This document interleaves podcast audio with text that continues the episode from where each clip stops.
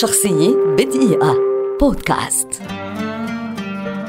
كيت بلانشيت ممثلة ومخرجة أسترالية شهيرة ولدت عام 1969 وتعد واحدة من أبرز الممثلات على مستوى العالم في تاريخ السينما الحديث.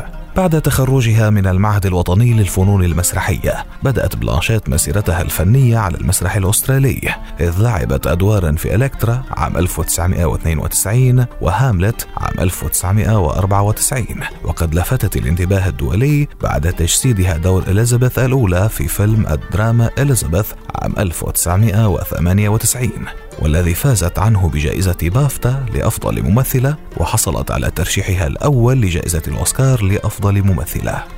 جعلها تجسيدها لكاثرين هيبورن في فيلم The Aviator عام 2004 تحصل على جائزة الأوسكار لأفضل ممثلة مساعدة وفازت بجائزة الأوسكار لأفضل ممثلة رئيسية عن دورها في فيلم Blue Jasmine عام 2013 وقد ترشحت عدة مرات لجائزة الأوسكار عن أدوارها في أفلام Notes on a Scandal Elizabeth The Golden Age I am not there وكارول ومن أفلامها الناجحة تجاريا نذكر ثلاثية The Lord of the Rings. وثلاثية Hobbit.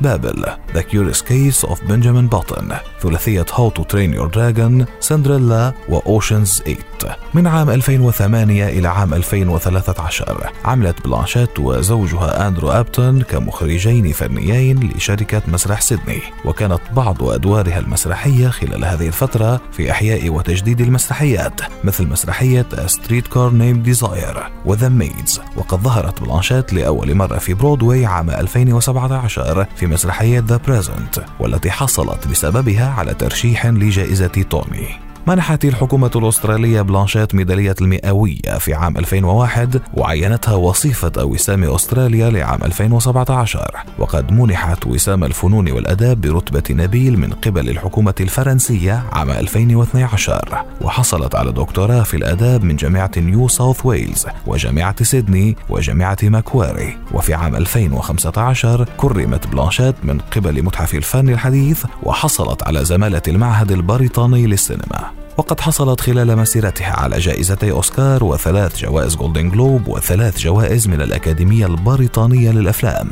وصنفتها مجلة التايم كواحدة من المئة شخص الأكثر تأثيرا في العالم عام 2007 وفي عام 2018 صنفت بين الممثلات الأعلى أجرا في العالم.